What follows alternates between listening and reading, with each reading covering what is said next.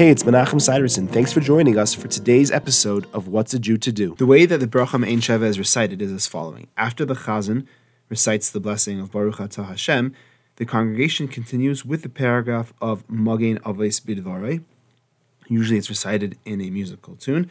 After they conclude that, the Chazan continues and recites that same paragraph of Magen Avos Bidvarei, the bottom of page 346, with the same tune. Then the Chazan alone continues with the blessing of Elokeinu V'Elokei on the top of page 348. There are some congregations where the community does not recite Magen Avos Bidvaro, and only the Chazan recites all three of these paragraphs. Thanks for joining me. I look forward to seeing you tomorrow.